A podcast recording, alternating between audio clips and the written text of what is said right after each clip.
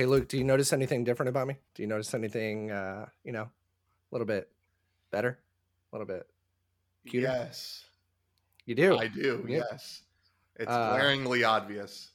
What is it then? Go ahead and tell me.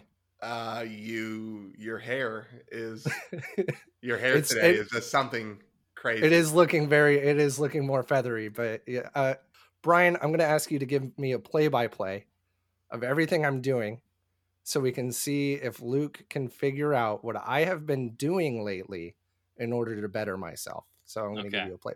All right. So I'm just going to do this little number. He's flexing his right bicep. It's got a bit of a Popeye, the Sailor Man effect going on here. I'll take it. Is that just? I think, right. Yeah, like an anchor just popped up on his arm as he flexed. It went away as soon as he put it down, but. And then been eating his spinach. I have not been eating my spinach. There's something else, you know, you got to do this, like this little number. He's showing us the size. Yeah, the size of his beach ball. It's very large, very round. He's holding it in front of him. Oh. Are you talking about my stomach? Oh. No. That's the classic bodybuilder beach ball pose, you know? I see you're wearing our merchandise. I am wearing our merchandise. There is. I've got little fingers on the front. Yeah. Ooh. Let's just say I have been defeating Dragao over and over again with a lot of bit of squeezing. With my sweet Ring Fit adventure that I got recently, Luke, you go to the gym every week. Why not bring the gym home to you? This is a new show all about Ring Fit Adventure where you're going to follow along. I'm your new trainer now. Thank you, Brian, for the play-by-play. I know that was a wonderful intro. I was not prepared for Ring Fit. I went to the gym this morning. I didn't know I was getting another workout this afternoon. All right, I'm ready. Let's do it. Yeah. The Ring is your best physical trainer you could ask for. Hold on. I have bad news. Uh-oh. And we are not going to redo that bit if this did not work.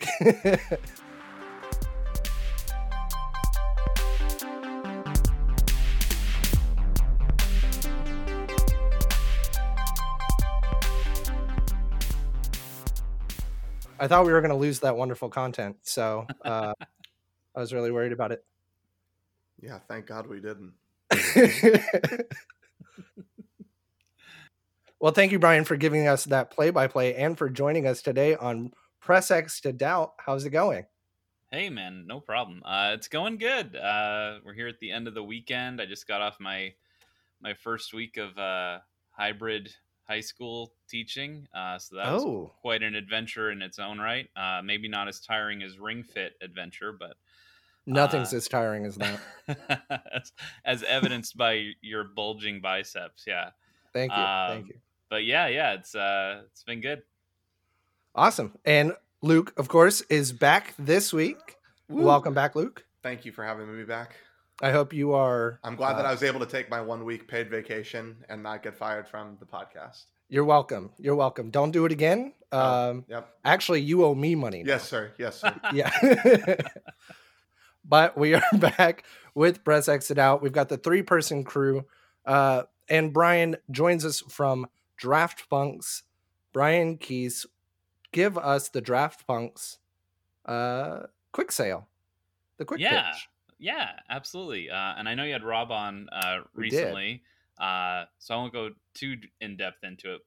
You can listen to his. He gave a really good explainer, I think. But we pick a new topic each week, and we have a guest on who is hopefully well-versed in that topic, with the exception of the Birds episode we did with Adam Walker. And then we do sort of... Did that not work out? Yeah. We told him we were going to pick absolutely real birds, and then we did anything but that, and he was very upset with us throughout the entire recording. Good. But yeah, we pick a new topic each week, and then we do sort of a fantasy football style draft where we pick items from a list, debate, discuss, yell at each other when our favorite things get taken from us. And yeah, it's just it's a good time overall, a good time with friends, and it's helped me meet a ton of other cool podcasters like yourselves. So if for nothing else, that made it worth it.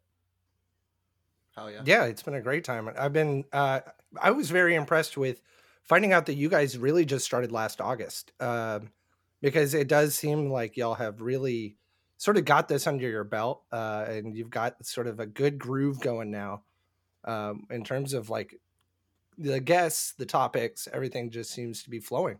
Finally getting into that groove, you feel? I'm glad it looks that way from the outside, because there are weeks where it's like, because we try to, at the end of every episode, we'll announce what we're doing the next week.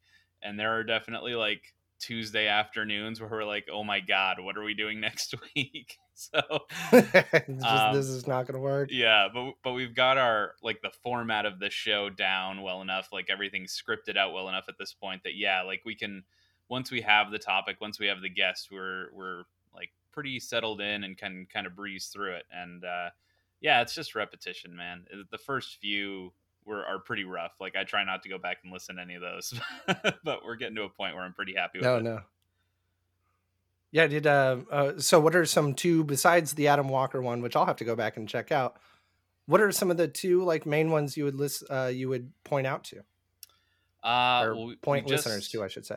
Yeah, we just had our whole Zelda month, which was super fun for the 35th anniversary. We had a great episode with Kyle Hilliard from MinMax. We talked about all of our favorite music from the Zelda games. So that was super fun. And then even just last week, had a friend of mine, Miranda, on, and we talked about what Voldemort should have picked for his Horcruxes if he wanted to still be alive today. And that was just like a super fun, lighthearted one. It got super fun and lighthearted. We kind of started off with a discussion about all the J.K. Rowling stuff and everything around that, and talked about, you know, how we understand J.K. Rowling, terrible human being. But you know, this whole franchise means so much to us that we're still interested in kind of reclaiming some of those ideas and talking about it and enjoying it in our own way. So. Yeah, I really liked, I thought it was a really well thought out and mature conversation where you had like Rob still sending a speech. Mm-hmm. Everyone from DraftPunks were able to give their piece, and then just saying, like you just said, reclaiming the property kind of away from that bigotry and being like, no, we're going to make it our own. We're going to make it inclusive. We're going to make it and sort of turning it around. Right. And still having a lot of fun. A lot of really awesome new catchphrases came out of that episode. So there's a spell for that was one of my favorites. Yes. Yeah. There's a spell for that. Horcrunchies, Tortimort. Yeah. You got to go listen and you'll get context for all of those, but I see some new shirts in our shop in the near future from that episode for sure. All right, well, where can people find y'all for an early plug? So we're on, you know, all the big podcast apps. Just search for DraftPunks. We're also on Twitter, Twitch, TikTok, all of those. We are Real DraftPunks. We've been streaming a lot more, especially the last couple of weeks. Rob's been really killing it. He's slowly going through the entire Zelda catalog as part of the 35th anniversary. So he got us to affiliate status over the last week or so, and has been already like pulling in subscribers and stuff. And it's been super awesome. Thank you, by the way, for your support. Oh, absolutely. Yeah. I definitely owed Rob from last episode. And then of course, just coming in and y'all have been doing some really cool stuff with the Skyward Sword. Still doing some Killer Queen Black, a lot of really fun. Travis has been doing a lot of Hollow Knight, so really some great streams. I know you also just recently streamed. What was that game? The indie game that was I think you said it was like A Link to the Past. Yeah, Rogue Heroes, Ruins of Tassos, which Dan Tack also talked about on Game Informer recently. That's kind of how I heard about it, but it's like if Link to the Past and like Stardew and Animal Crossing had like a thruple baby. Like it's you're adventuring and going through these dungeons and collecting gems. When you die, it returns you back to the town, and you can spend those gems to like upgrade the town, get people to move in, upgrade your items, and then you go back into the dungeon and do it all again.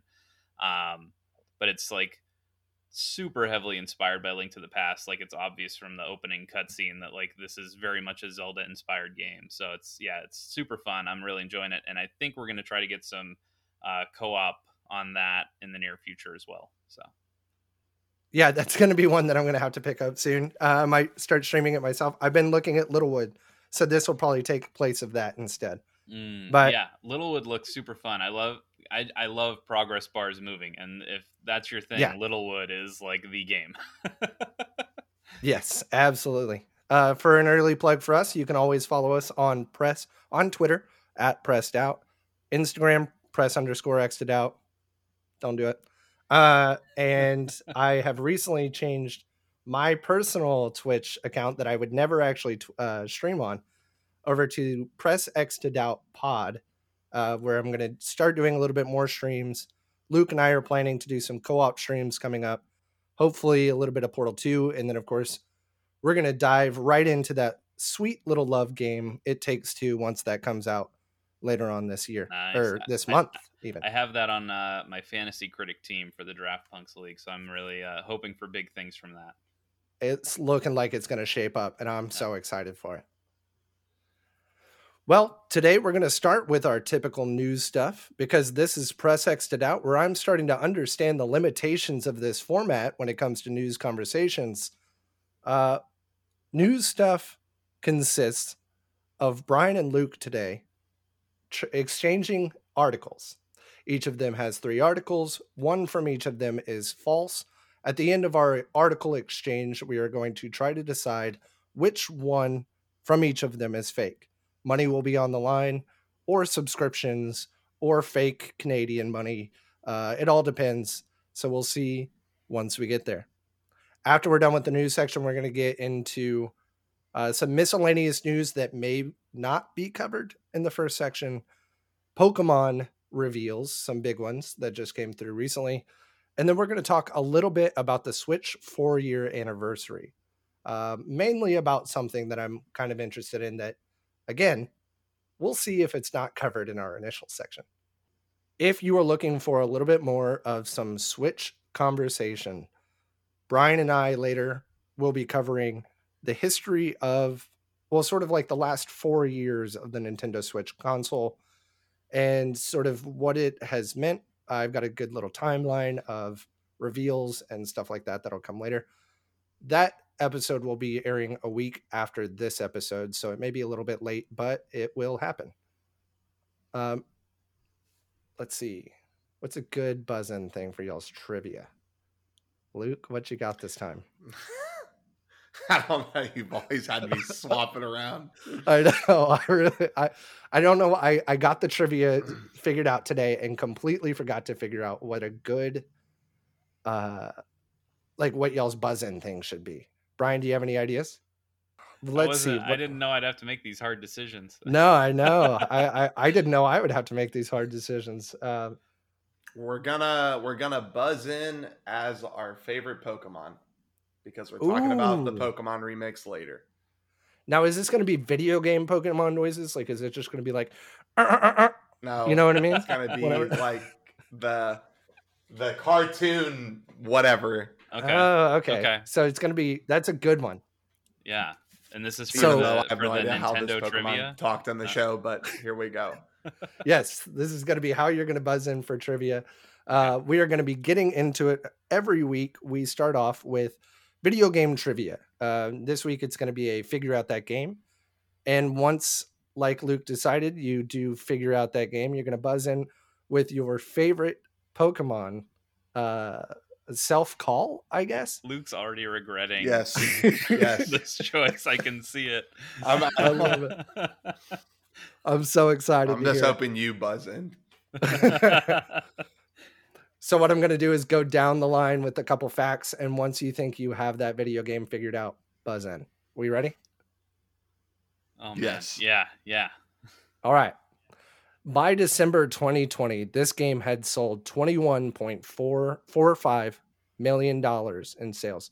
That's probably not right. I think it's 21.45 million copies. Mm-hmm. No, that doesn't sound right either. My trivia is already out. That's all by December 2020. Next stat.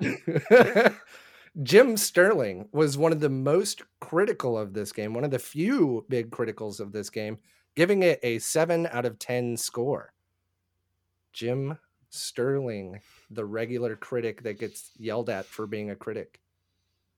Let's see. The game was built and demonstrated with touchscreen features for the Wii U, but developers found that looking back and forth between the gamepad and the screen distracted from the game. It matters if you know the other games in this franchise. That's, you know. Before full development, the developers designed a playable 2D prototype similar to the original game to experiment with physics. That's the one, huh? That's good. That's my Smash Bros main, you know. I had to show some love. There you go. That works. I kind of wish you had done the song. So sorry. Next, I don't know if I'm gonna count it. Okay, yeah, you got it. What is it? I'm gonna go with The Legend of Zelda: Breath of the Wild. Yes, absolutely, okay. It is Breath of the Wild. I should probably double check my facts before I put my facts on here. By the way, they are all from Wikipedia, so we'll see. My final one was that it launched for both the Wii U and the Switch on March 3rd, 2017, and was the last Nintendo exclusive released for the Wii U. Now, so, is this all going to be Switch trivia? Because I feel like that puts Luke at a bit of a disadvantage. Look, everyone knows Breath of the Wild trivia. That's I was thinking it was Breath of the Wild, but then when you started talking about the touch screen, I was like, maybe I'm not right. Yeah. Well, I didn't say anything, and I also didn't want to say anything because I didn't want to be a Pokemon. I'd instantly regretted saying that. But what would you have done if you want to? You know. Well, my favorite Pokemon is Gengar, but I don't know what he does in the show. I don't even remember the episode that Gengar's in. So I probably would have just done Meowth. That's right. Ooh, yeah. That was pretty good. Did Meowth have a Boston accent? For some reason, I have that He had a New Yorkie kind of as someone who grew up in Massachusetts. He kind of talked like this, you know. He was just going around, you know. Yeah. Definitely not Boston. Yeah. All right. Well, we're going to be getting started with the news segment. Since Brian was able to figure out Breath of the Wild and had it, you get to decide who goes first this week. I have an article. Yeah, I'll go first. I'm going to go first. Ooh, I don't want to say more than that. Yeah, I think this is our first time where the winner has decided to go first. It is, and I'm A-okay with that. Yeah. Excellent. All right, start us off, Brian. So, do you want me to read the whole article? Am I just summarizing? No, just summarizing. Get here? Okay. Yeah, we'll you can summarize, and then just sort of as it goes, we may dive a little deeper into the topic. Let me give you the headline here. Sony patented a way of turning bananas, mugs, and more into PlayStation controllers. Did you guys hear about this? Luke, are you in shambles here, as the DraftPunks would put it? Yeah, I guess I'm in shambles. This is why. Because that's why I went first. My articles. Hold on. Okay, oh, man. Let's just break this up, because this is 100% true. So yeah. Just go ahead. Keep going, Brian, because I picked this article too. It was killing me. 2 days ago, I asked Preston, I was like, should we check if our articles match up? Because I feel like this is a huge candidate for this show. And he's like, no, we're not going to check. It's fine. I did bring a backup, but that's okay. So Sony has patented some technology that lets players turn household objects, including fruit, into a PlayStation controller. A player would use a camera to scan objects. The system would detect it. And then, I don't know, it gives you some kind of button overlay on the object as a way to use it as a controller. The best part, though, of this article, far and away, is that there's literally a patent picture of a banana with an X button on one end of it and a triangle button on the other end. And that just I couldn't stop laughing the first time I saw that. Oh, so my article actually has a different picture associated with it. It actually has a banana peel stretched across a PlayStation controller, but you can see both of the analog sticks like coming through the banana peel. What's weird. Okay, both of y'all need to send me those pictures. But so yeah, it's about something about virtual mapping. Yeah. Virtual mapping of the controllers to where it would give you an image and show you where the X button would be, where the triangle would be, etc. Okay, to be clear, there's my photo. I think Luke's photo is a joke mock-up that someone made. No, that's it. That's the one. I mean, I'm sure it is. But that was the one that was associated with it. I thought that is really funny. So yeah, does it? You were saying that it like it projects onto the object, which in this case is a banana. Yeah. Is it like the camera hovers over it? So from the patent, it says a non-luminous object may appear to the user when one or more virtual buttons are superimposed on top of the user's view in the object. It says the copy suggests that an image of the banana with virtual buttons would be seen via a head-mounted device, an image overlaid on top of a transparent display through which the user looks. So you'd be wearing like a visor, like a Google Glass type of thing, I think. And you would be able to look down at the banana and see the buttons on the banana. So you're telling me that the story behind like this, the headline here isn't that Sony is developing a competitor to HoloLens, which is what that's implying. Correct. It's developing just a way to play video games using a banana. Absolutely. 100%. That's so wild. That is such a weird concept. I'm sure Sony wishes that the HoloLens like was the story here, but of course, like as soon as that patent image came out with the banana, like that's all anybody could focus on. So yeah. Touchscreen controls suck. We're all in on that, right? Yes. Everyone agrees touchscreen controls are garbage. Banana controls have to be worse. Maybe better, actually. It might be a little bit more tactile. It's got to be slippery. I don't know. Everything I've ever seen in media has led me to believe that bananas are extremely slippery. You cannot hold them. Can't. Yeah. Awesome. Well, that I guess actually shortens up some of our time today. Luke, what is now your first article? I don't know. Okay, so now my first article, since I cannot imagine a future where banana's a video game controller. Okay, here we go. Over 5,000 classic World of Warcraft players have been banned in the last week for using and or advertising real money trading in-game. Full real money? Wait. As in, like, give me this item and I will pay you $800 of real cash instead of, like, 800 gold in the game. And they're just out and out doing it. Yes. Not even worried about it. 5,000. Yeah. Well, the actual number is 5,851 players. Wow. Have been banned for their involvement with real money trading. That seems like such a weird, because I mean, like you have the auction house, right? Or did that come later, maybe well into the game? I don't know, because it's classic World of Warcraft. So I don't know what features are allowed in that one versus like obviously the ones with all the expansions and stuff. But that number seems low to me. Oh, does it really? Well, I think it's just the fact that it was that much in the last week. Yeah. That's true. That they just caught him in 1 week. Although, okay, later down in the article, it does say the publisher banned over 10,000 players for similar real money trading violations just 2 years ago in 2019. Okay.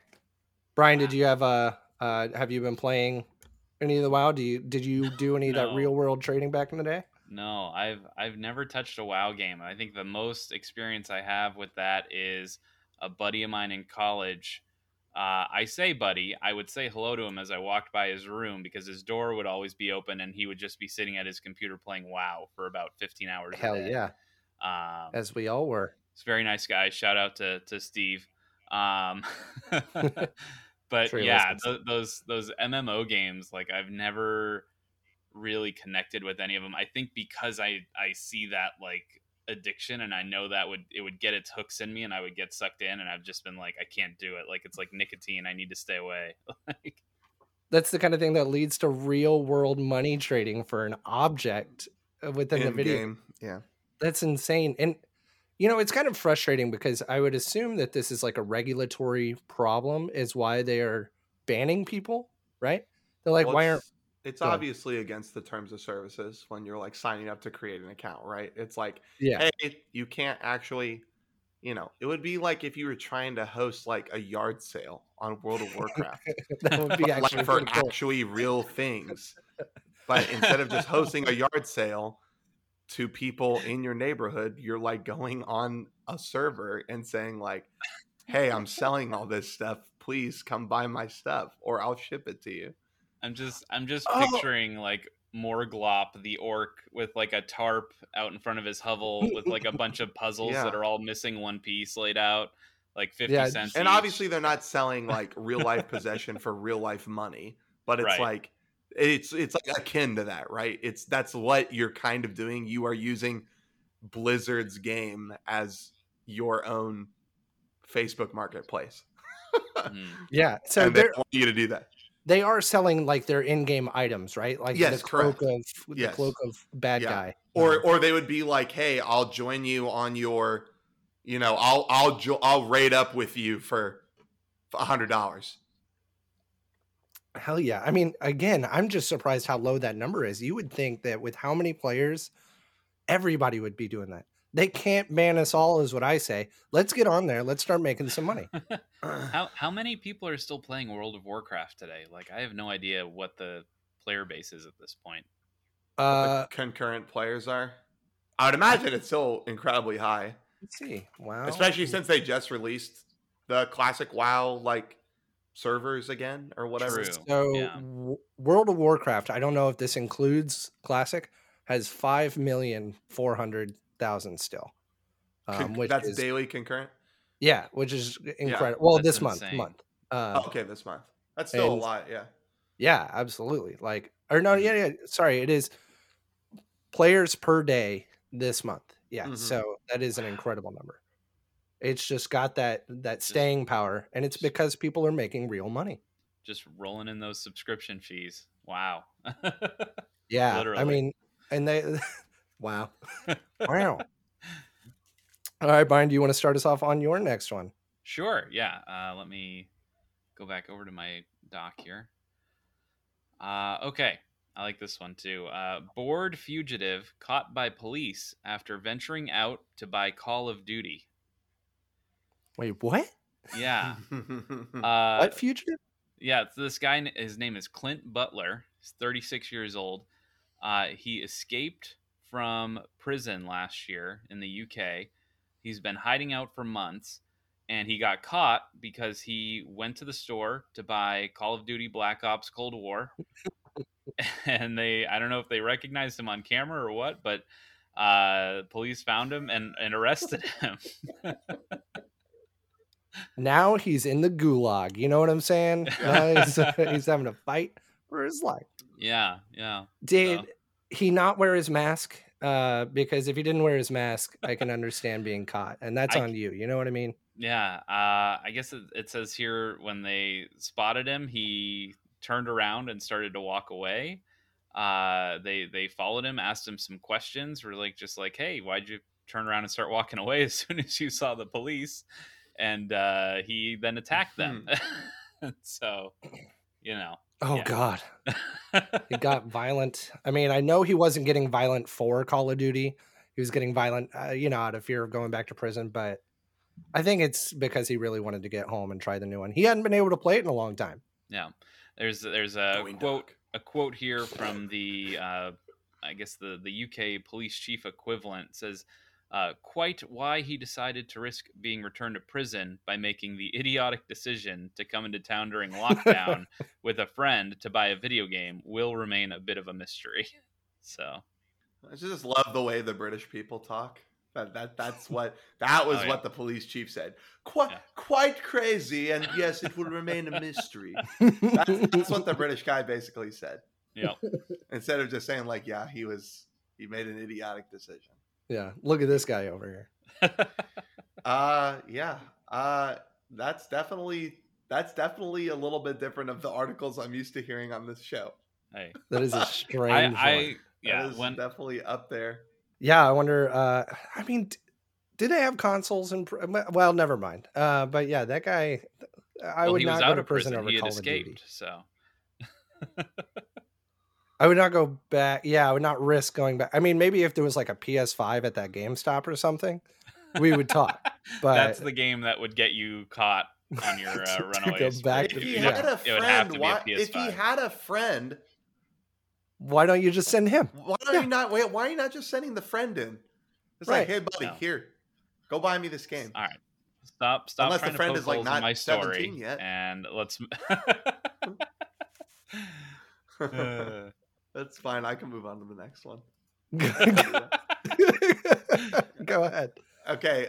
We've talked a little bit about this game in the past, and I know Preston for sure is excited about it. And maybe Brian, you are too, because of what you were talking about earlier, but Hogwarts Legacy, Hogwarts Legacy news. We got some of that this week as well.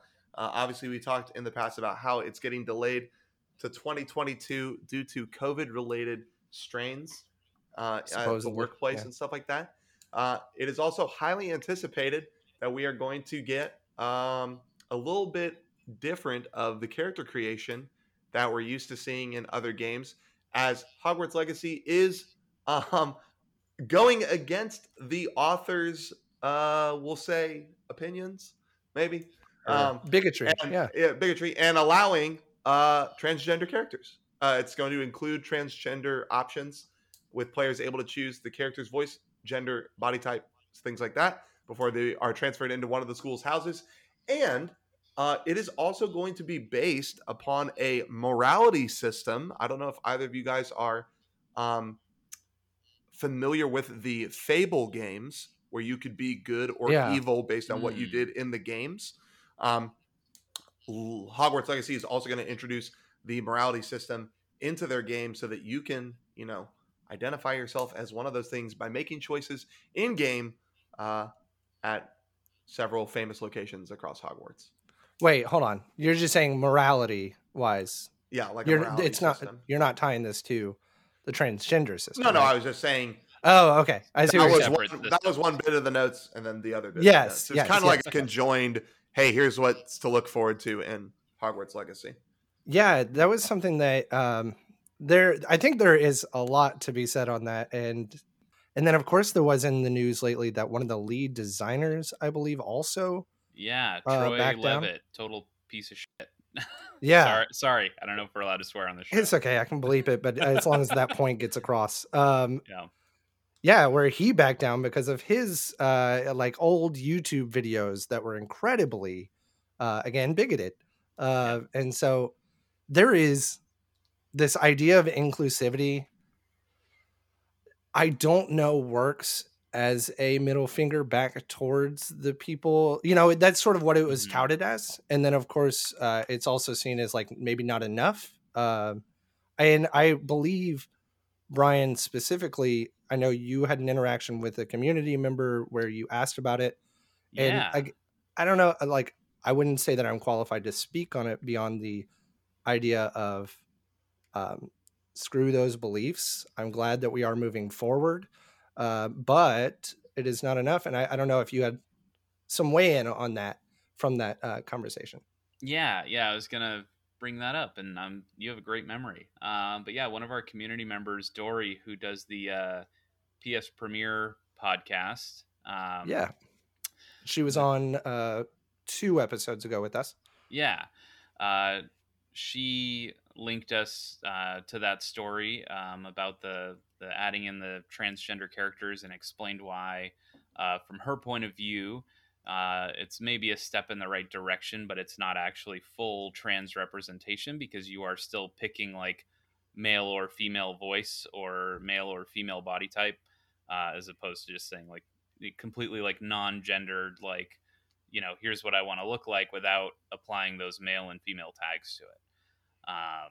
And so we had some discussion about that.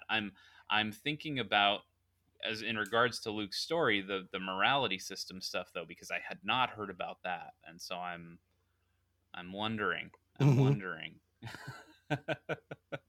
Yeah, how is that morality system going to be working, Luke?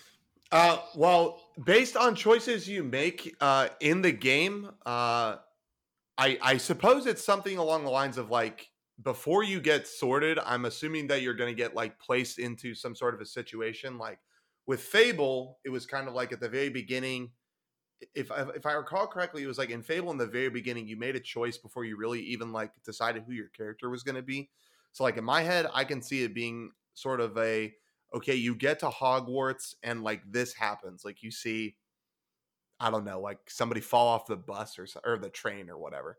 And you're like, okay, do you go over and help them? Or no, you kick them all the way down. You steal their chocolate frogs.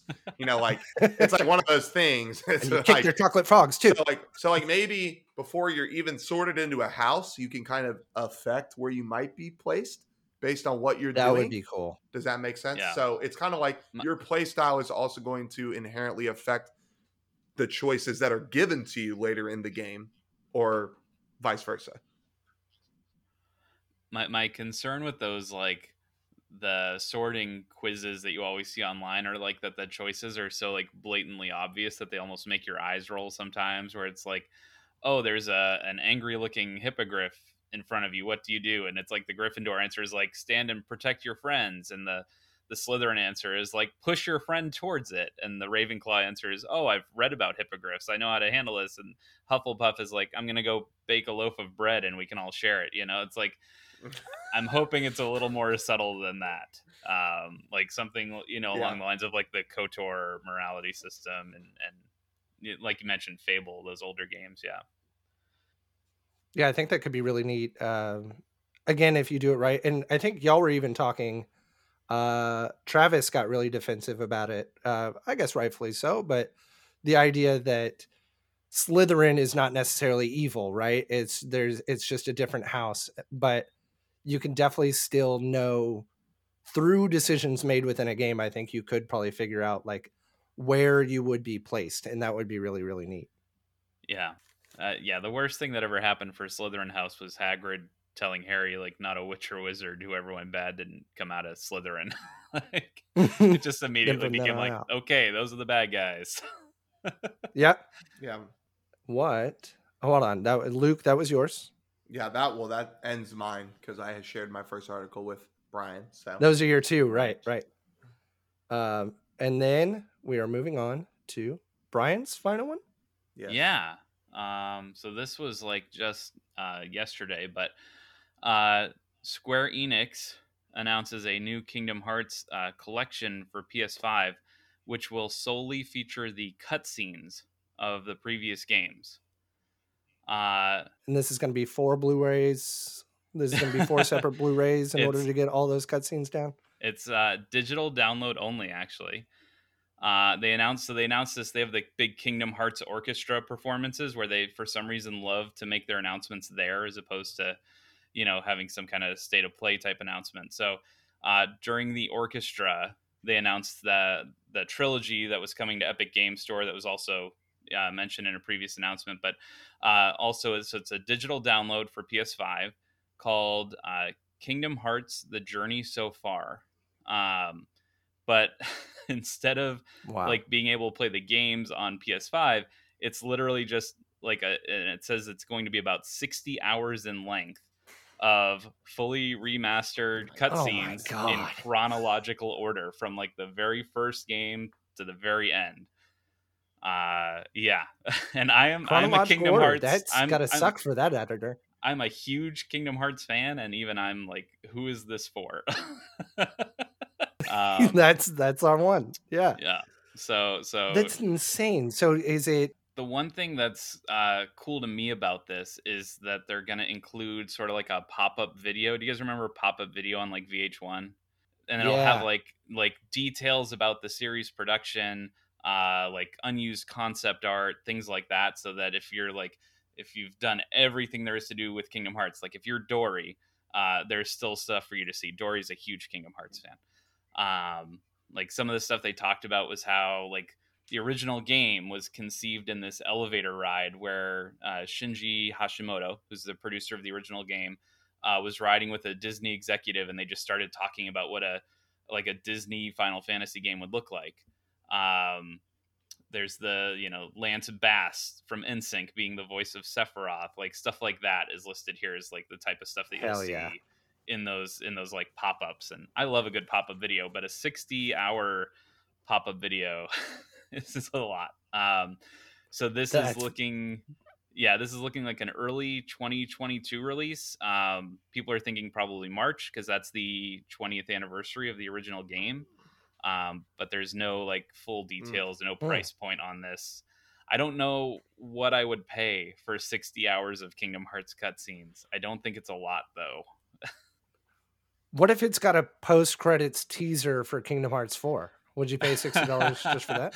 But you only get it if you watch the full 62 hours. They're going to make you wear that new HoloLens so that they know you're watching the whole time too. Like, right. You have to play it on a Keyblade.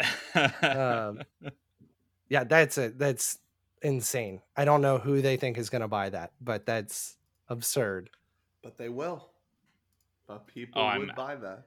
I'm certain everyone who's ever made a YouTube video that says Kingdom Hearts explained in 40 minutes, they will be scouring that for new details.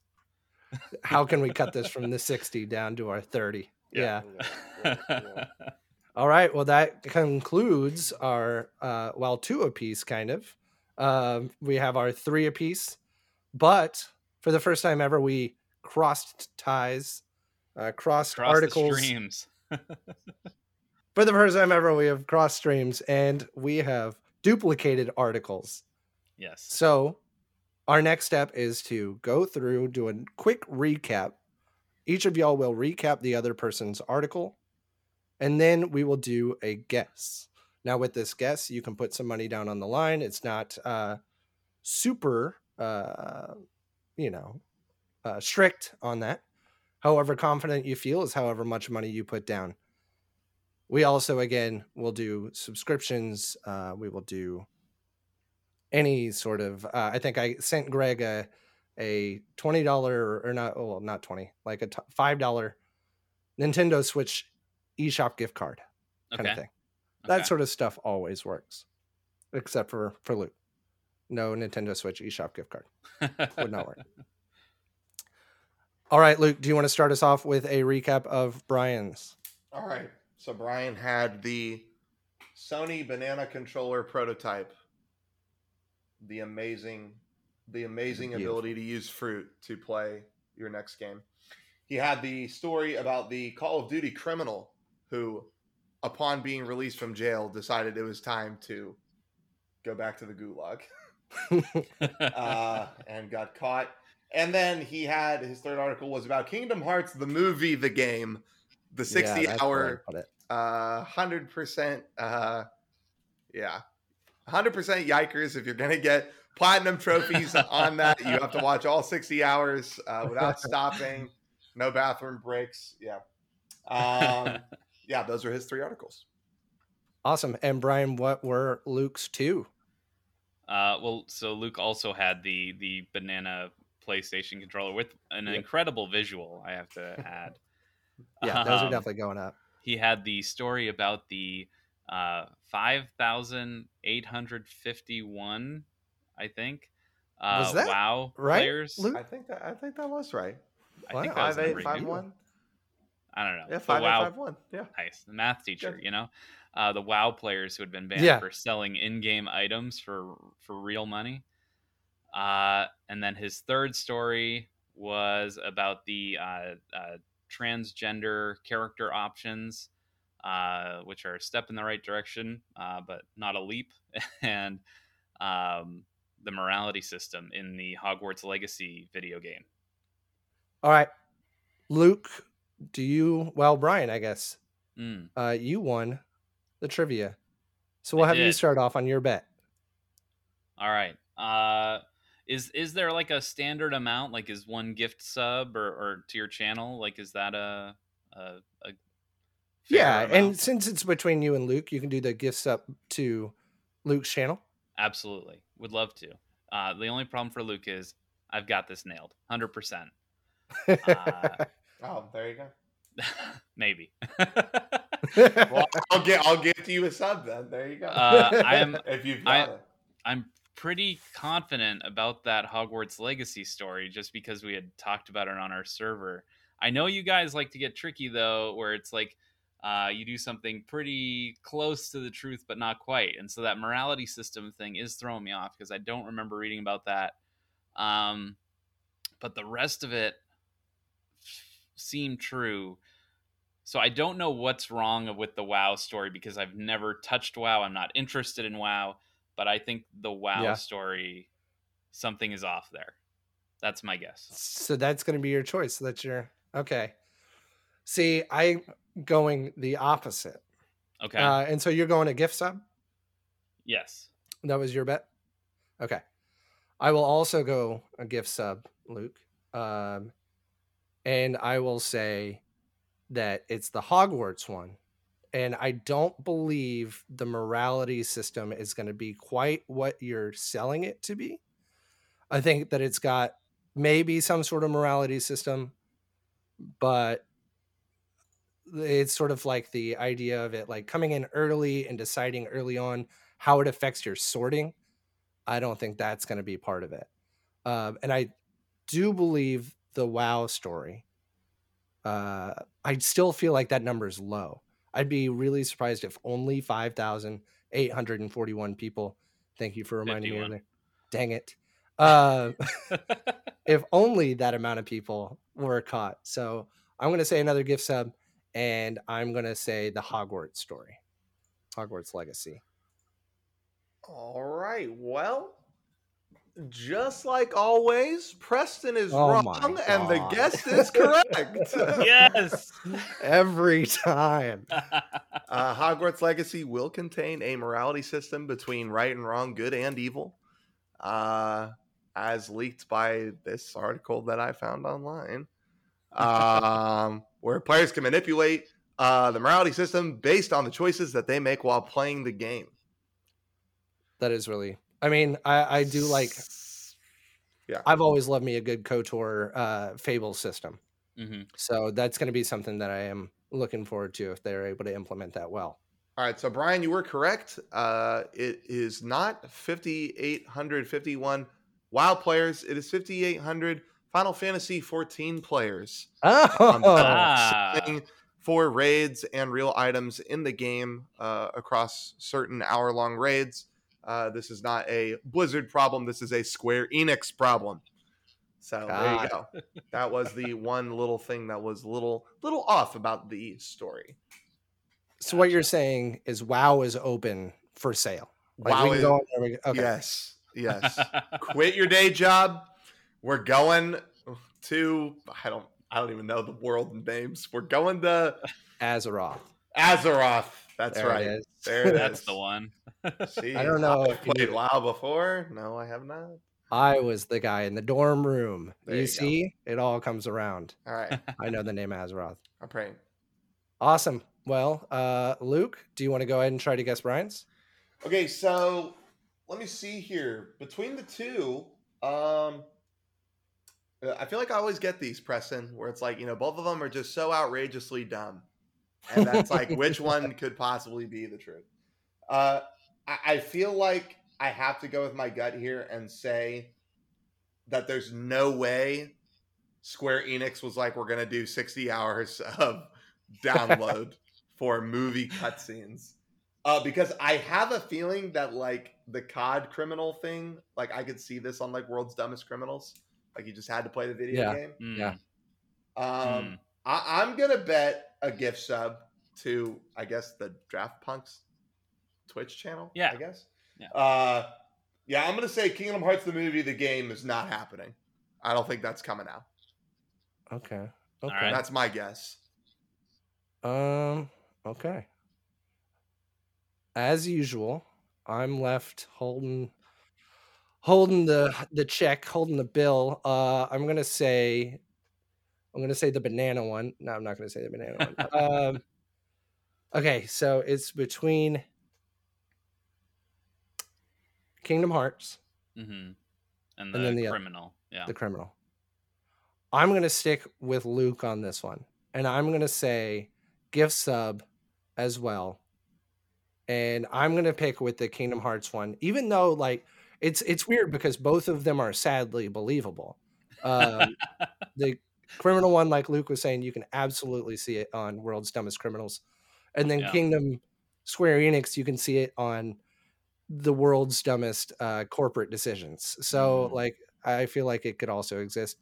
I'm going to say it's Square Enix though. Yeah. So I wrote an entire full fake article just so that I would like have talking points for this story. So I could like pull from different things, but you have both deduced the mystery here. I knew, you know what I think my fatal error was? I called the game Kingdom Hearts The Journey So Far, and there's no way that they would go with a title that made that much sense.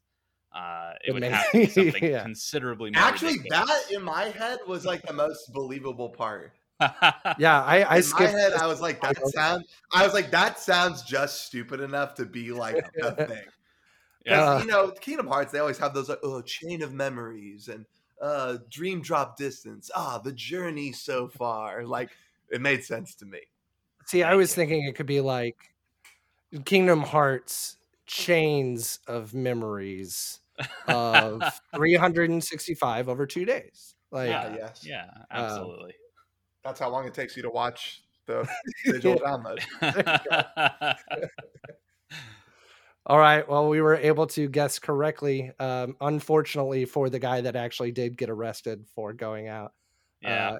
Butler. I don't know if that's unfortunate, really. I mean, I guess he was on the run. So I guess it is a good thing, but that was, so who owes money now? I owe Luke. No, I owe Luke a gift set. I think I owe Preston one because you and I canceled each other out. But I think I owe Preston one for getting mine. So. Oh, okay.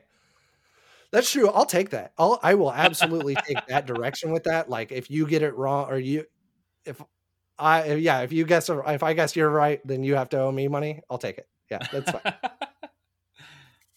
Awesome. Well, next we're going to be getting into some miscellaneous news that wasn't brought up. So that's wonderful. I'm excited to talk about some of these topics. Then we're going to talk about the big Pokemon reveals that just came from the, I guess it wasn't a Nintendo Direct. It was a, like a specifically Pokemon news stream. Yeah, like Pokemon Day basically. Direct. Yeah. Okay. And then we are going to talk a little bit again about the Switch 4-year anniversary. Then later next week, you can always catch us listening, or you can catch Brian and I listing off a couple of our favorite games and talking about those for a little bit. So, in the meantime, listen to this wonderful elevator music. Jazz.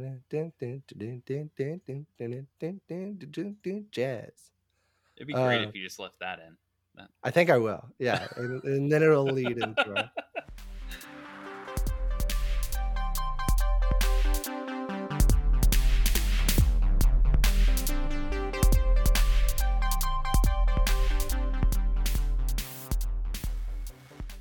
I hope you enjoyed. Dang it.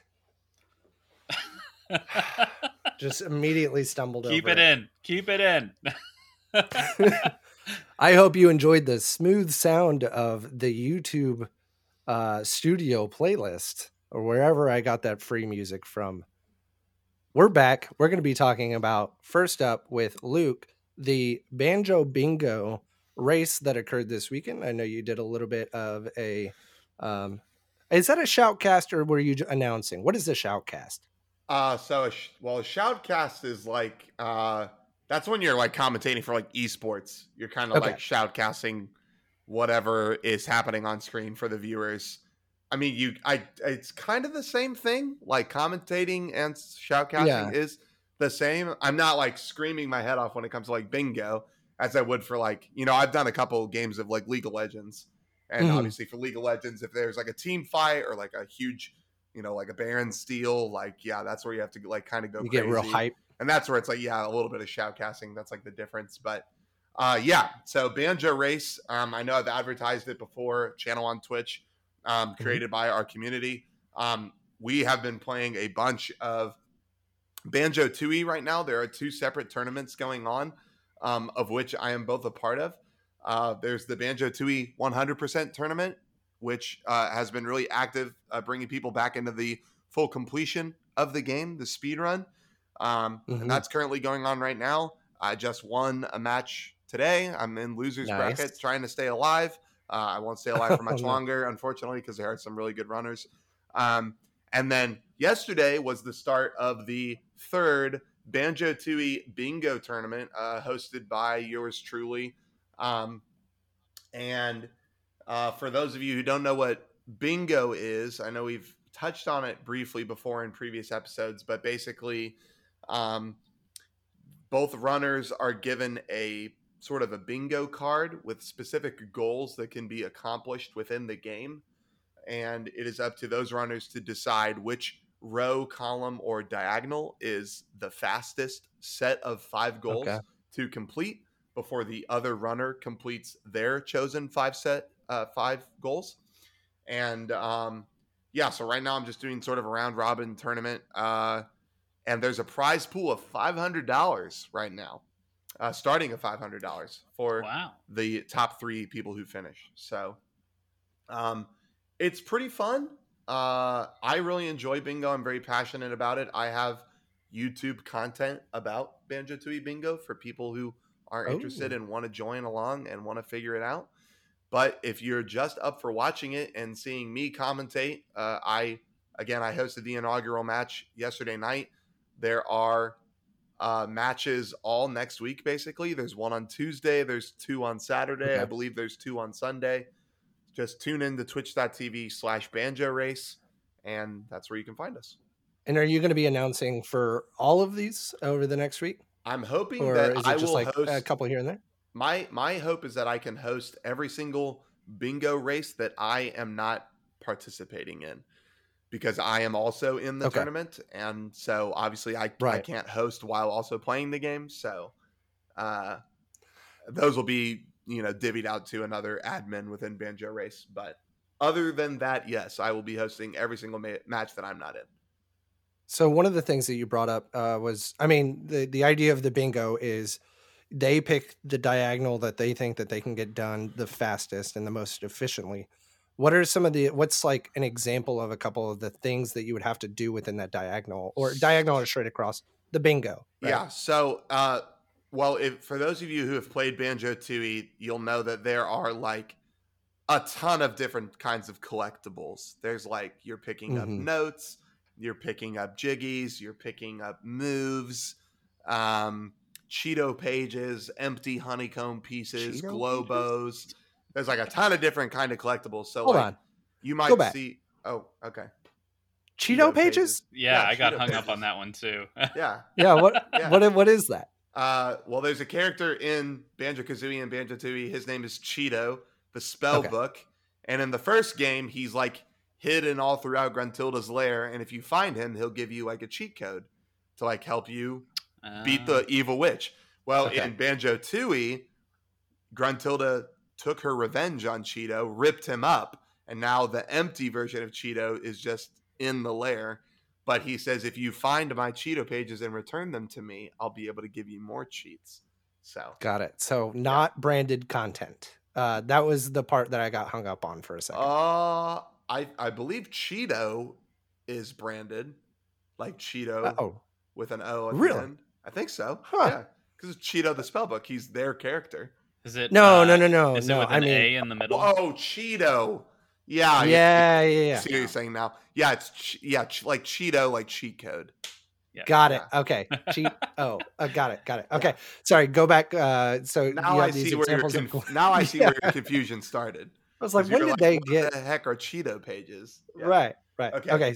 So like, for instance, and there's 9 different levels as well in Banjo-Tooie. So like, one of your goals might be like all empty honeycombs in Witchy World. And then like your next goal might be like all Cheeto pages in Jolly Roger's Lagoon. Or you might just have a goal that says collect 20 empty honeycombs. Or you might have one that's like collect 15 globos. Or there might be one where it's like defeat 6 bosses. et cetera, et cetera. So there's like a bunch of different, there's many different goals that have been created by myself and the rest of the community over the years. And, you know, we look at them, we balance them out every so often just to see, okay, this goal is a little stronger than it should be. This goal is a little weaker. Nobody's picking it, all that kind of stuff. So, yeah, it's a lot of fun. I was going to say, balancing the cards would be tough. Yeah. Yeah. So it's a lot of fun commentating because, you know, you get to look at like how people are thinking of the game, because the thing is that they receive the card as the race starts. So they're looking at the card for the first time and they're routing it completely on the fly. So it's really interesting when you watch like, okay, what's going through their head? What's their mindset? And then, you know, you get to laugh and kind of like commentate along as they're making mistakes, or if they've forgotten something, you know, or like maybe they were supposed to pick up collectible, but they ran right by it, or they accidentally died before grabbing it. Like, you know, there's a lot of different like things to look out for. Right. Just the combination of what they could do within that page alone is so different, but then, you know, you add in just all the elements of the game and speedrunning, right? Because ultimately they still have to finish the game, right? Well, you don't beat the game.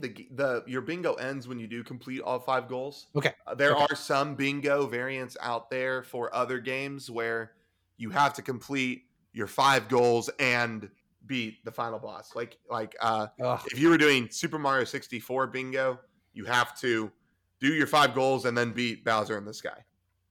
Got it. To end your bingo. But in 2E, it just ends when it ends. So if you guys are interested, or if anybody else out there is interested, you just want to see it. The first match, the inaugural match, is highlighted on the Banjo Race channel, so you can just, you can just like sift through it, look at a couple bits of it, just to be like, oh, okay, this is what it is. Yeah, that Banjo Race channel, I was looking at it. It seems like it really, with this race, and I don't know if it's like a yearly thing. Has that channel been around for the full 3 years? So it's been around for, I want to say it's been around for almost 2 years, maybe a little less than that, 1.5 years. It was created because when we wanted to do tournaments in the past for Kazooie and Tui, there wasn't like a dedicated channel to like show people that content. Yeah. Unless, you know, like let's say you wanted to watch a race between like five runners, then you would have to click everybody's URL and like just watch five URLs in a row or all together, you know, on like a multi-Twitch or a Cadgar link or whatever. And so we were like, hey, it would be nice if we had like a channel to host races on between two people or more and do that sort of thing. I want to say this tournament is the 7th or 8th tournament that's been hosted on that channel. So it's definitely picked up steam. Yeah. Like I think I want to say it's live right now with a 2E100 race. Yeah. Well, that's what I was going to say. It's live right now. And I mean, it's been getting 60, 70 viewers depending on the race. I mean, people have been watching. The view count really seems to have spiked with this, this recent tournament in terms of. Yeah. Beforehand, some of the older videos are like 3 or 4 views completely for the video, and then now it's like 700 views, 800 views for some of these. So, seems like it's really taken off. I think specifically too is that I think a lot of people I think people in general like watching Banjo-Tooie more than Kazooie, and we've been doing more 2E tournaments as of this year. But the other thing associated with that is that a new trick. Well, it wasn't really a new trick, but it was an old trick that people forgot about, got implemented into the 100% route, which makes it 35 seconds faster. And so there has been a lot of new activity with Banjo-Tooie, 100% in general. So, yeah. Awesome. But yeah, we'll have to link that in the show notes, especially if it's going all week. This episode will go up on Wednesday as usual. And so... there will still be more races to come after that. Oh, yeah. Bingo tournaments. Yeah. There's 16 entrants, so round robin groups are going to take us a while to get through. Yeah. So don't fret, even if you can't make any of the races this week. Awesome. Well, for Brian, I know you had a little something that you wanted to bring up earlier. A little fun news thing called Billy Bust Up. What is this? I'm really curious what Billy Bust Up is at this point. I found out about Billy Bust Up literally last night. We had finished a stream, and Rob decided to raid Dan Tack's channel.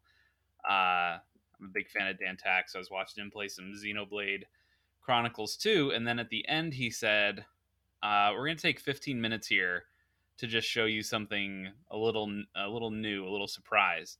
And he opened up this game. It's in pre-alpha demo right now. You can get it on Steam, called Billy Bust Up. Pre-alpha demo. Yeah.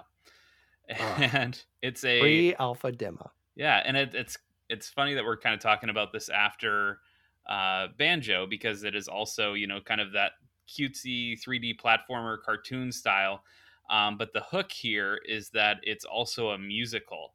And so the demo that you can play is a boss fight where you as Billy are on a stage fighting against this kind of puppet master boss who sends all of these attacks at you on time with music. And you have to like kind of use those musical cues as a way to dodge things.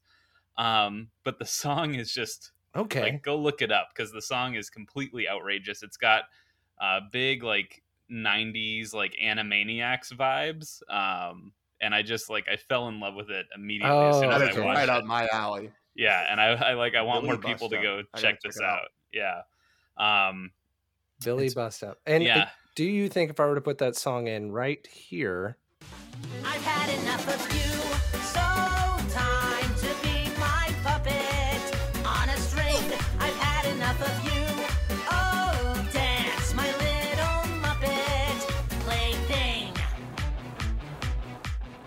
I would actually get, someone would get mad at me. Like, that'd be fine, right?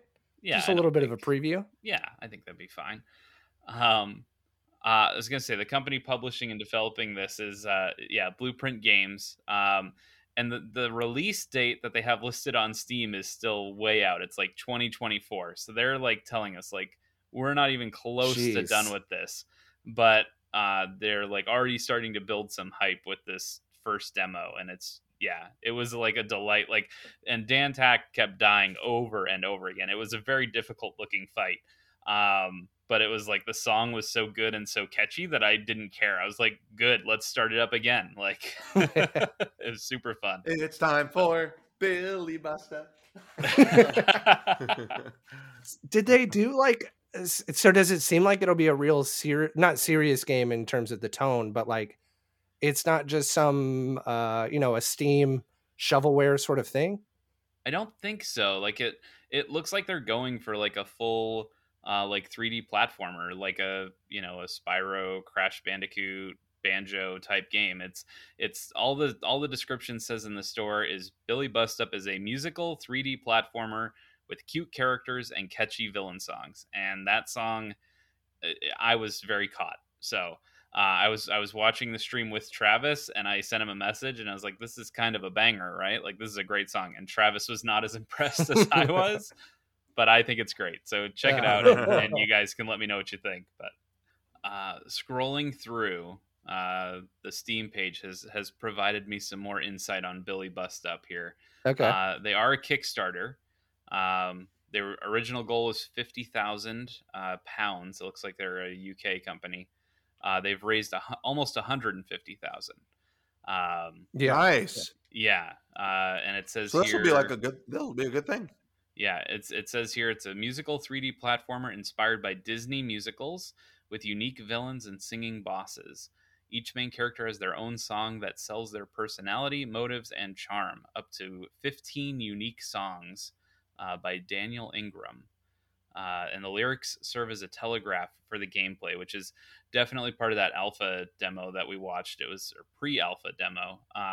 The guy was like, oh, we could go on a pirate ship, and the stage opens up and there's a pirate ship behind them and cannons going off. And so it was pretty cool to watch. Yeah. So, yeah, I mean, hopefully with this sort of money that is like they're all of a sudden getting injected with, right? Like it's just. Hopefully it's going to be a shot of adrenaline. They're going to be able to maybe move that release date up. They're going to be able to at least put more resources into it. Hopefully. I think we've seen it before where something promising, of course, comes to Kickstarter, gets a bunch of money, and then Right. You never hear from the developers again. Well, you kind of hear the opposite too, right? Where it's like a nobody studio comes in with a Kickstarter and they do get like buku bucks. Right. And then it turns out to be like a really good game.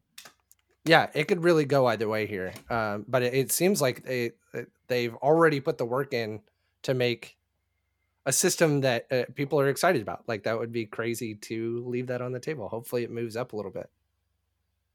Yeah, absolutely. I'm hopeful. Well, our next little piece of miscellaneous news is going to be Mediatonic getting bought out by Epic. This happened... Ooh, let's see. It looks like on March 2nd. So about 5 days ago as of the time of recording. Now, for Brian, what is Mediatonic really known for? Why would they have been bought up, right? All right, listen, the correct answer here is Fall Guys, but the answer should be Murder by Numbers, which was like in my top 10 games last year. And that's the reason I was pushing Preston before we started to talk about this story. To be able to plug the Murder by Numbers. Huh? Yes. Fall Guys was obviously a huge, like worldwide phenomenon for a couple of months, this past summer. I think the shine has died down a little bit on that since, but this seems more like a purchase of a company that has some really unique and interesting ideas more than it is that they're trying to like get the Fall Guys IP in my mind. Yeah. What do you think, Luke? Like, is that, it does seem a little weird to me because it feels like the success of Mediatonic has already like kind of happened. Like it would have made sense to me if it was like, they were looking at Fall Guys in alpha and then they were like, oh my God, like take a look at this. Like we're going to go ahead and buy it out. So I don't know. I mean, I guess in a way it's a smart idea from Epic because obviously people are still pretty much really into Fall Guys. Maybe not like hype. Everyone's playing it all the time. Tournaments happening, but it still has a ton of daily players. And Mediatonic has been doing a really good job of coming out with more stuff. They've been really regular with their updates and stuff too. Yeah, they've been pretty, like you were saying, Brian, they've been pretty creative about it. Mm-hmm. And Fall Guys is not free to play, right? Because it was put out on PlayStation Plus, right, where you could play for free, but you had to buy it if you didn't have PlayStation Plus, and now you would have to buy it for like $20, I believe. It was free on Plus. It was $20 on release. I don't know if it's still free on PlayStation. Yeah, basically what you just said. Yeah, I wonder if they're going to like turn it into a free-to-play game with a little bit more, but Mediatonic has even been very against that, I feel like, in the past in terms of the... Well, no, I shouldn't say that. They do have a season pass, don't they? No. Oh, they don't. Okay. But they just have a progression tracker, right, where you unlock things, but it's not behind a paywall. Correct, right? Yeah. Okay, so I wonder if that... They do have some stuff that's behind a paywall, but... Those are like DLC costumes. Okay. And I think all of that stuff can be technically earned. You just really have to, you have to get that crown 1,000 times. Get on the grind for sure. Yeah. Yeah. I think, go ahead, Brian.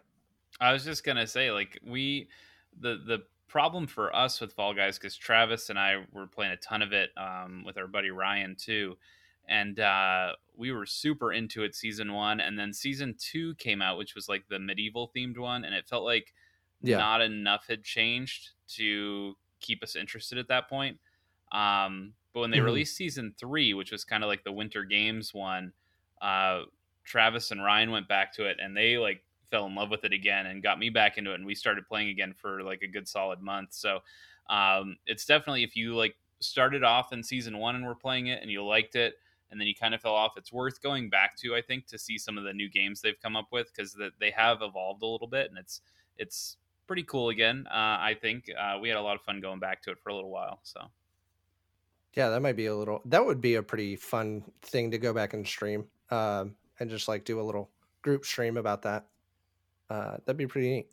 I agree with you on that. It probably, I wonder if it's similar to Valve buying up Santo Campo, you know, the creators of Firewatch last year, the year before, and they just sort of got absorbed into existing projects rather than being completely allowed to finish out their own projects and stuff like that.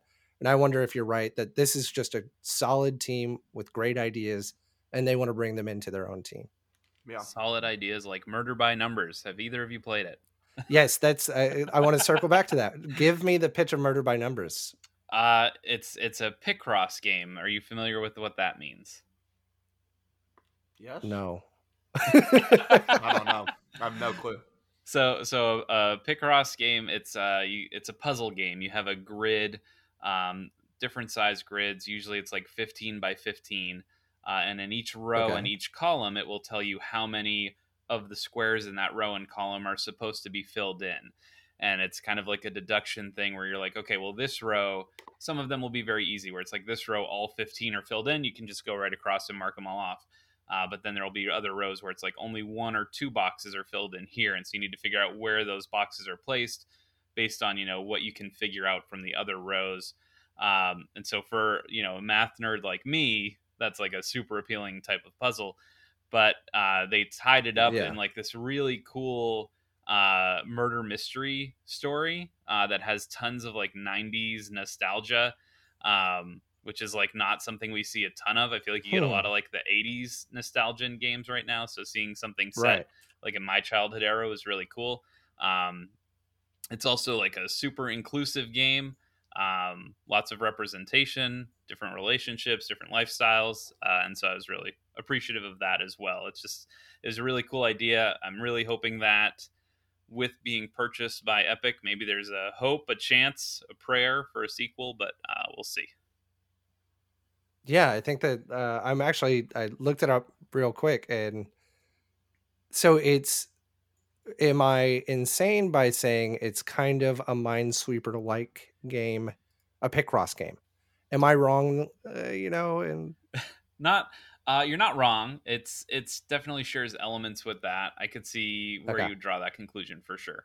I think it's a little more math heavy. Because you'll get some rows where it's like, okay, there's a row of 15, and I know 10 boxes in a row are filled in. Then the 5 in the middle have to be filled in because that's the only way I could get to 10 on one side or the other. And it's like, it's making those kinds of like deductions about it as opposed to like looking for the mines. But yeah, it's a very similar vibe. That's not a bad comparison. This is definitely a math teacher game. You are right. I'm actually go ahead. I was just going to say, and the cool thing about it is that they make like very cool, like pixelated pictures at the end when you're done with the puzzles. Like that's the goal. It's like, oh, we're looking for a clue to the mystery. And so when you solve it, it's like, oh, it's the knife. And, you know, and then that progresses the story forward. But all right. So our next topic of conversation, we are getting into the Pokemon reveal day. They did an anniversary for Pokemon stream where they did a bunch of big reveals, some of which were sort of older. They showed a little bit more of Pokemon Snap. I believe that they did they do an update on Pokemon Go? I can't remember. I don't believe so. I didn't see one if they did that either. Okay. But the two big ones that we're really here to talk about today is the remake of Diamond and Pearl called Pokemon Brilliant Diamond and Shining Pearl, which will be coming to the Switch this year. And the reveal of Pokemon Arceus. That's how I'm going to pronounce it, unless you know otherwise, either of y'all. I think that's correct. I think you nailed it. Arceus? Sweet. But let's start with the Pokemon Brilliant Diamond and Pearl. Was Diamond and Pearl very big to y'all at all? Whenever did y'all play it a lot back in the day? I played Platinum. Platinum was like my most played Pokemon game, which is the like I don't know what you that was the advanced. It's like the triad of Diamond and Pearl. It was like Diamond, Pearl, and Platinum. That wasn't the one that went with Silver and Gold? No, Silver and Gold had Crystal? Yeah. Yeah, you're right. Emerald. I can't even remember. No, Emerald was the remake or some of Leaf Green was never mind. But you are right. Yeah, I think you are definitely right. So you played Platinum. That was on the original DS, right? Yes, for the original DS. Okay. Brian, what about you? Yeah, I played both of them. Somebody bought me Pearl as a gift, I think, and I had already bought Diamond. So this was actually the first gen where I owned both games. I had never done that before, so it's kind of cool being able to like catch stuff and trade it back and forth. But it's not like one that has a ton of nostalgia for me. I played the original on my, little Game Boy. And so by the time we got to Gen 4, I was kind of getting into that, crotchety old teenager phase where I was like, I don't know any of these Pokemans anymore. Right. Where are my original 150? So I remember enjoying it, but it's like, it's not something that had me like standing up out of my chair when they announced it. Like we kind of knew it was coming, and I get for like folks who are in that age range where that's your first Pokemon game, that means a lot because I remember how hyped I was for Fire Red and Leaf Green. But this doesn't have like the same oomph for me. So, what about you, Luke? Did it? No, I mean, out to you in any way? Same. It like I have nostalgia with Gen 4. I really liked Gen 4. I mean, I get it? Probably not. I haven't like played Pokemon in a long time. But yeah, I mean, I completely agree with Brian with the whole whose generation of Pokemon are we playing with now, right? Like I grew up with the original 150 too. Yeah. So, Pokemon it just isn't as important to me, I don't think, anymore as it used to be. Yeah. And I think the one part of that presentation that really stood out to me was they opened up the trailer with a look at the original DS, and then it sort of zooms in on the screen of it. But that's the part that made me really nostalgic. Not even the Pokemon going in on and whenever they did zoom in on the original, I was like, "There's no way it looked that good." Whenever it was on the original DS, because that looks fantastic. Why aren't you just putting that back, putting that out again? But seeing that original horribly designed original DS was just sort of a nightmare to look at, of just how did I play on that? Right. I've heard a lot of people criticizing the look of the remake too. Like they're not huge fans of that, the kind of chibi animations for the world overview map. I'm not sure what you guys think of it. It didn't bother me that much. It kind of reminded me of the older games, which I like, but a lot of people seemed really upset with it. And I think that's the disappointment of like getting those leaks a little bit early and people talking about the idea of these remakes, and they're expecting Eevee, the Pikachu Pokemon, Let's Go Eevee and Let's Go Pikachu, right? They're expecting something like that. And then it's still that top down look, and it's that chibi style, which I think looks fine. I think it does a good job of paying homage to the original while cleaning up some of the edges, right? The original had that same big head chibi style. You aren't looking at a face, you're looking at a cap from the top down throughout the whole thing. It's I think it looks good. It's just expectations were far too high, right? But I believe those expectations kind of got met, right, with the Pokemon Arceus reveal. I believe people are fairly satisfied finally, in a way.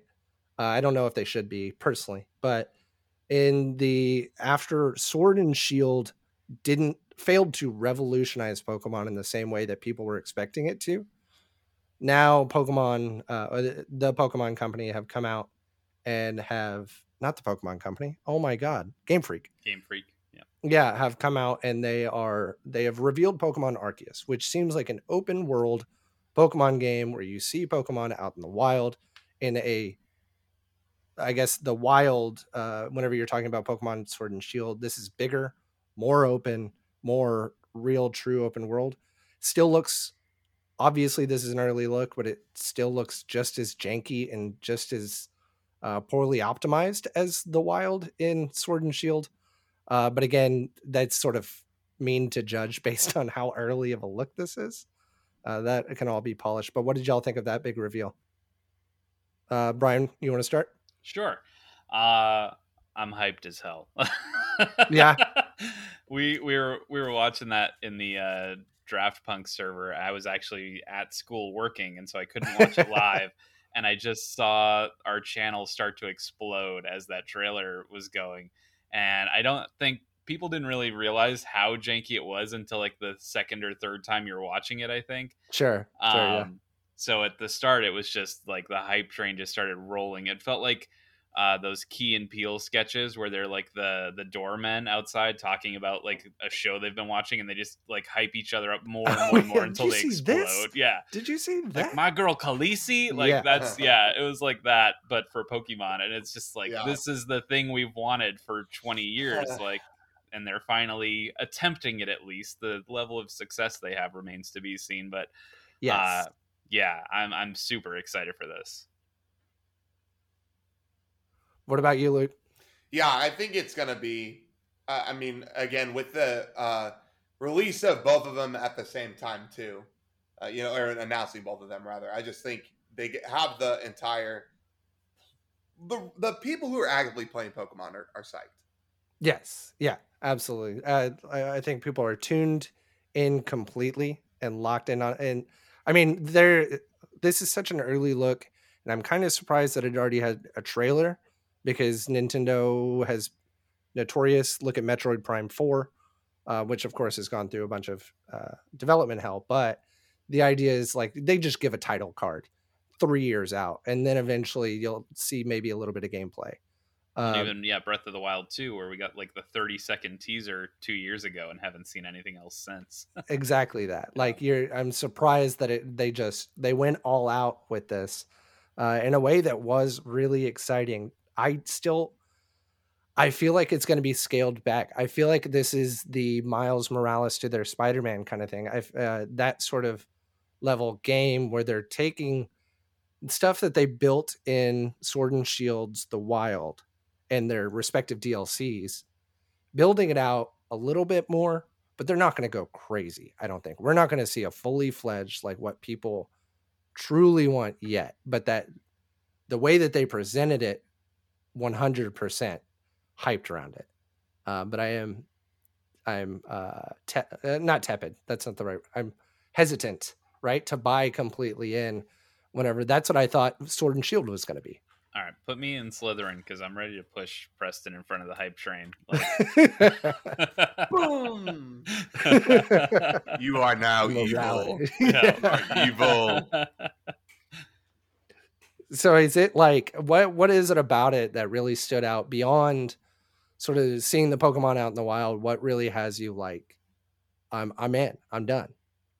I think just this idea of like being able to hopefully, again, because like you said, we haven't seen much of this game yet, but hopefully being able to interact with that world and with those Pokemon in new ways, as opposed to like just battling in turn-based battles and then throwing a Pokeball at them. I'm hoping there's some more mechanics, sure, yeah, like some of the stuff you see in like even in like Pokemon Snap, where it's like you can throw food to them and they interact with that in unique ways. Like I just want new ways to interact with Pokemon because it's been the exact same formula for 25 years. I don't know if you remember this, but there were fashion shows. You could pet your Pokemon at some point. So you've gotten your wish. Yeah. Multiple times over. It's true. Sorry, I forgot about the ribbon I put in my Cyndaquil's non-existent hair, and yeah, exactly that. Yeah. No, I think they. I really, obviously, really hope that they nail it. Oh my gosh, there was a point that I wanted to go back to, and what you were saying, and I just wanted to, just argue with you on it, but I'm not going to. Because I've forgotten. So I was talking about just like, yeah, but the ability to like interact with Pokemon in new ways, go exploring, like one of the great things about Breath of the Wild was at that start screen, when you're looking off the Great Plateau, there's mountains in the distance, and they're not just you know, a texture wall in the background that you'll never get to. It's like, I could actually go to those mountains and see what's there. And that's what I want in a Pokemon game. Like, I want to go up there and see some medieval ass looking Onix that, you know, has a beard or something. I don't know. Give me some weird looking medieval, you know, versions of Pokemon to look at. I wonder, like, so that was a couple things that I think it would take for me to get really, truly hyped is stuff like, again, going back to like actually having them say their names. Instead of it being these weird, terrible, like fix the sound, right? Let's get that looked at. Let's get that fixed. I'm available for Jigglypuff voiceover work, by the way. They're going to bring you in. They're listening. And then sort of the idea of, yeah, that interaction within the world. Is it going to be level gated? Is there going to be like, you can just go and train? Are there going to be gyms that feel like you can go in and as long as you get your squad right, you know, are you going to be able to sort of puzzle your way through the gym? Or is it going to be this like, oh, well, I'm not level 60, so I can't go to this whole area, like Assassin's Creed sort of level gating? That would be disappointing, right? But we have no indicator towards any of that besides the history, I guess. Yeah. I think people are hoping this is going to be Pokemon Breath of the Wild, and I'll be satisfied if it's more, and this is still an extremely high bar, and I understand that as I'm saying it. I'm hoping more that it's like Pokemon Ocarina of Time. Like, just give me like that 3D semi-open world Pokemon. Like, I still want to go to 8 gyms. I still want to battle gym leaders and get badges if I can. Like, But I want that sort of openness that we've been lacking recently. Right.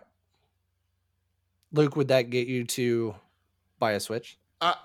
Well, I don't know if I would buy the Switch specifically just to play the Pokemon game, but I do think that having that into the Switch library is just another kind of icing on the cake, if you will. Yeah, absolutely. And they've already got such a huge breadth of wonderful games that if you were to check out our podcast next week, you might learn some of our favorite games. Bum, bum, bum. So you might see not only what Pokemon Arceus would sell a Switch to you, but that it's the reason why I called it the Zelda machine for a full, year until Mario Odyssey came out. Like, I didn't need anything else on the Switch. I had Breath of the Wild. But we'll get into that on our bonus episode. For now, I think we're going to transition into our community content, our shout outs, I guess, is what we would call them. Luke, do you want to start us off with your shout out this week? I'm going to shout out a good friend of mine who is helping me on a secret marathon idea. That I will be ready to announce probably within the next couple episodes. Okay. Maybe not next week, but maybe the following. We're going to do a special kind of episode at the start of May. But his name is iCup Speedruns. You can find him on Twitch. He has just started to learn Crash Bandicoot. He's been doing Crash Bandicoot 100%, which is like one of the harder of the Splash games. So check him out. Drop him a follow. And watch his journey to become better at that game. Would you mind spelling that out for the audience? Yes, ICUP Speedruns. Time. Yes, happens every time. Always works. Awesome, Brian. What's yours? I'm gonna shout out. I know you've had guests from this show before. Okay, you can do both. But I'll start off with PS Premiere.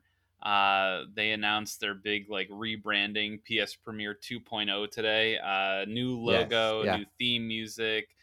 They're going to be hopefully starting up a couple new shows. They've opened up a Discord. They're just blowing it out. And they've got some awesome talent over there between, Smithy and Dory, Marvel. I was watching him stream some Hades today. Seb and Mitch. So absolutely check them out. Join their Discord. They're also doing, if you need extra incentive, which you shouldn't, but if you do, they're giving away a $50 PlayStation Store gift card, which you can find out details on their Twitter about. So yeah, they're fantastic, and everyone should go check them out. Also, I asked for permission to do too. Greg Griffith, the Level Zero podcast. It should be like number one on every video game podcast chart. It's so good. He sounds like, you know, he's doing a NPR show that he's been doing for 20 years. His voice is just perfect. He really does do really good content. Yeah. And it's awesome stuff. It's been incredible. Yeah. And he also is an incredible musician. He actually did the music for the PS Premiere rebrand, their podcast theme. He's also done our podcast theme. He's just a super talented guy in a bunch of different areas, and everyone should check him out. So, yeah, that's Level Zero and Greg Griffith, or Flamin' Queso, as he's better known on Twitter. So, yeah. I said something today about him to my wife. I was like, Greg, blah, blah, blah. She's like, who's Greg? It's like, oh, Queso. She's like, oh, yeah, Queso. Okay. Yep. And so, no, he's done some wonderful work, and always glad to shout him out more because of how, like you said, like professional, it all comes across as if he's been doing it for years. Yep, absolutely. Mine for this week is going to be Hello Hyrule. It is a new podcast. They're on episode 2. And if you like Zelda, if you love Zelda, if you are have some passing interest in Zelda, or if you've never heard of Zelda, you should listen to Hello Hyrule. What they're going to do is go through every game in a chronological order. Well, in the timeline of Zelda, right? What do you call that, Brian? The Hyrule Historia? Yes. Yeah. So in the timeline of the Hyrule Historia, they're going through every single game, starting with Skyward Sword, which I know y'all are playing, or Rob is playing on Twitch every Sunday. And they are just doing sort of a deep dive, and they're injecting a little bit of music from a couple of the places. They are doing a great job of really like being silly and not taking it too seriously and taking the subject too seriously. I mean, it's still, it's a deep dive into a video game, and they're not holding it up to some high standard, but they really, you can tell that there's reverence for the series throughout, and there's knowledge of the series throughout. And so again, like, I'm not a huge Zelda person, honestly, so I listened to all of the DraftPunks month and was really just sort of like lost for some of it, and really into some of the other stuff, but it made me more interested just from hearing people who are passionate on a subject talk about that subject. Gets you more into it and more interested, and so Hello Hyrule is perfectly in that same idea, where I want to listen to more because they seem to care so much, and it's really, really interesting. I highly suggest it, and they're on every podcast system I think that's out there. Awesome. Well, let's get through. That's not a good way to put it. I always say that. Let's do some plugs.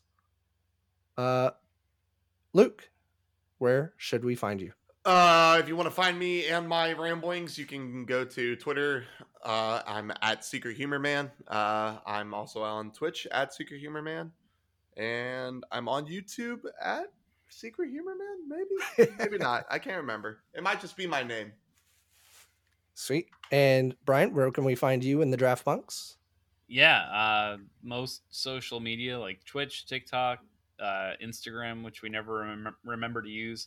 Yep, Twitter, we are real DraftPunks.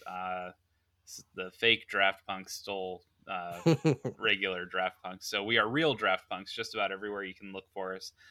And you'll find a link on our Twitter to our Discord community, which we're up over 100 members on that now. It's been super fun. We've been doing lots of community game nights. We do like watch parties. We just finished up WandaVision. I think we might do Raya and the Last Dragon next week, while we get ready for Falcon and Winter Soldier to come out. So have we or have y'all, I know we had taught, or y'all, sorry, I know y'all had talked about doing Civil War and or Winter Soldier, right? Yeah I think we usually do a watch party every Friday night. I think we're going to try to keep that up, and with the Falcon and the Winter Soldier next on deck for Marvel, those seem like the most relevant ones to rewatch in anticipation of that. So we're gonna we're going to try to fit those in between the debut of that new show. So. And what are you able to tell us what your next episode is going to be for DraftPunks? Yeah, absolutely. This comes out on Wednesday, right? Your show? Yes. Okay. Yeah. So yes. Tomorrow morning, we'll have a new episode out with Bob Buell, host of the 99 Questions podcast, and we are picking our favorite arcade cabinets, which I'm struggling with more than I thought I would. So if you guys have any suggestions for favorite arcade cabinets, let me know. Mm-hmm. Wait, are y'all... Oh, okay. I see what you're saying. So it'll be Thursday morning. Yes. But for listeners, it's tomorrow. Got it. I was like, tomorrow? And you haven't even picked? Got it. Yeah. I honestly, for me, it would just be Cruising USA. That's Cruising USA, or I don't know if these count, like the Area 51. Those sorts of, like, whatever was in CC's whenever I was a kid. I'm good with any of those. Yeah. The Simpsons. Yeah. That's going to be at the top of my list, I think. That and some of those old Ninja Turtles cabinets were great. Oh, yeah. That'll be good, too. Yeah. Awesome. Well, for Press X to Doubt, you can find us at Press Doubt on Twitter. You can find us on Twitch at Press X to Doubt Pod. Don't go to our Instagram. It's fine. I'll fix that and come back to it later. I'll plug it. And we are not on TikTok yet. Yikes. We'll see. So I think our next episode, we might have a returning guest if I have my schedule correct. Nice. So I can't really announce anything right now because I'm not 100% on it, but we should be having a returning guest that I'm very excited about. And so look out for that in the next couple weeks. Sweet. Thank you guys for joining me. Thank you, Brian, for coming on. I really appreciate it. And hopefully you'll be hearing from us next week as we try to develop a couple of these mini shows to go every other week, opposite of our podcast. So we will see you then. Thank you for coming out. We hope to see you soon, and we're glad you're here.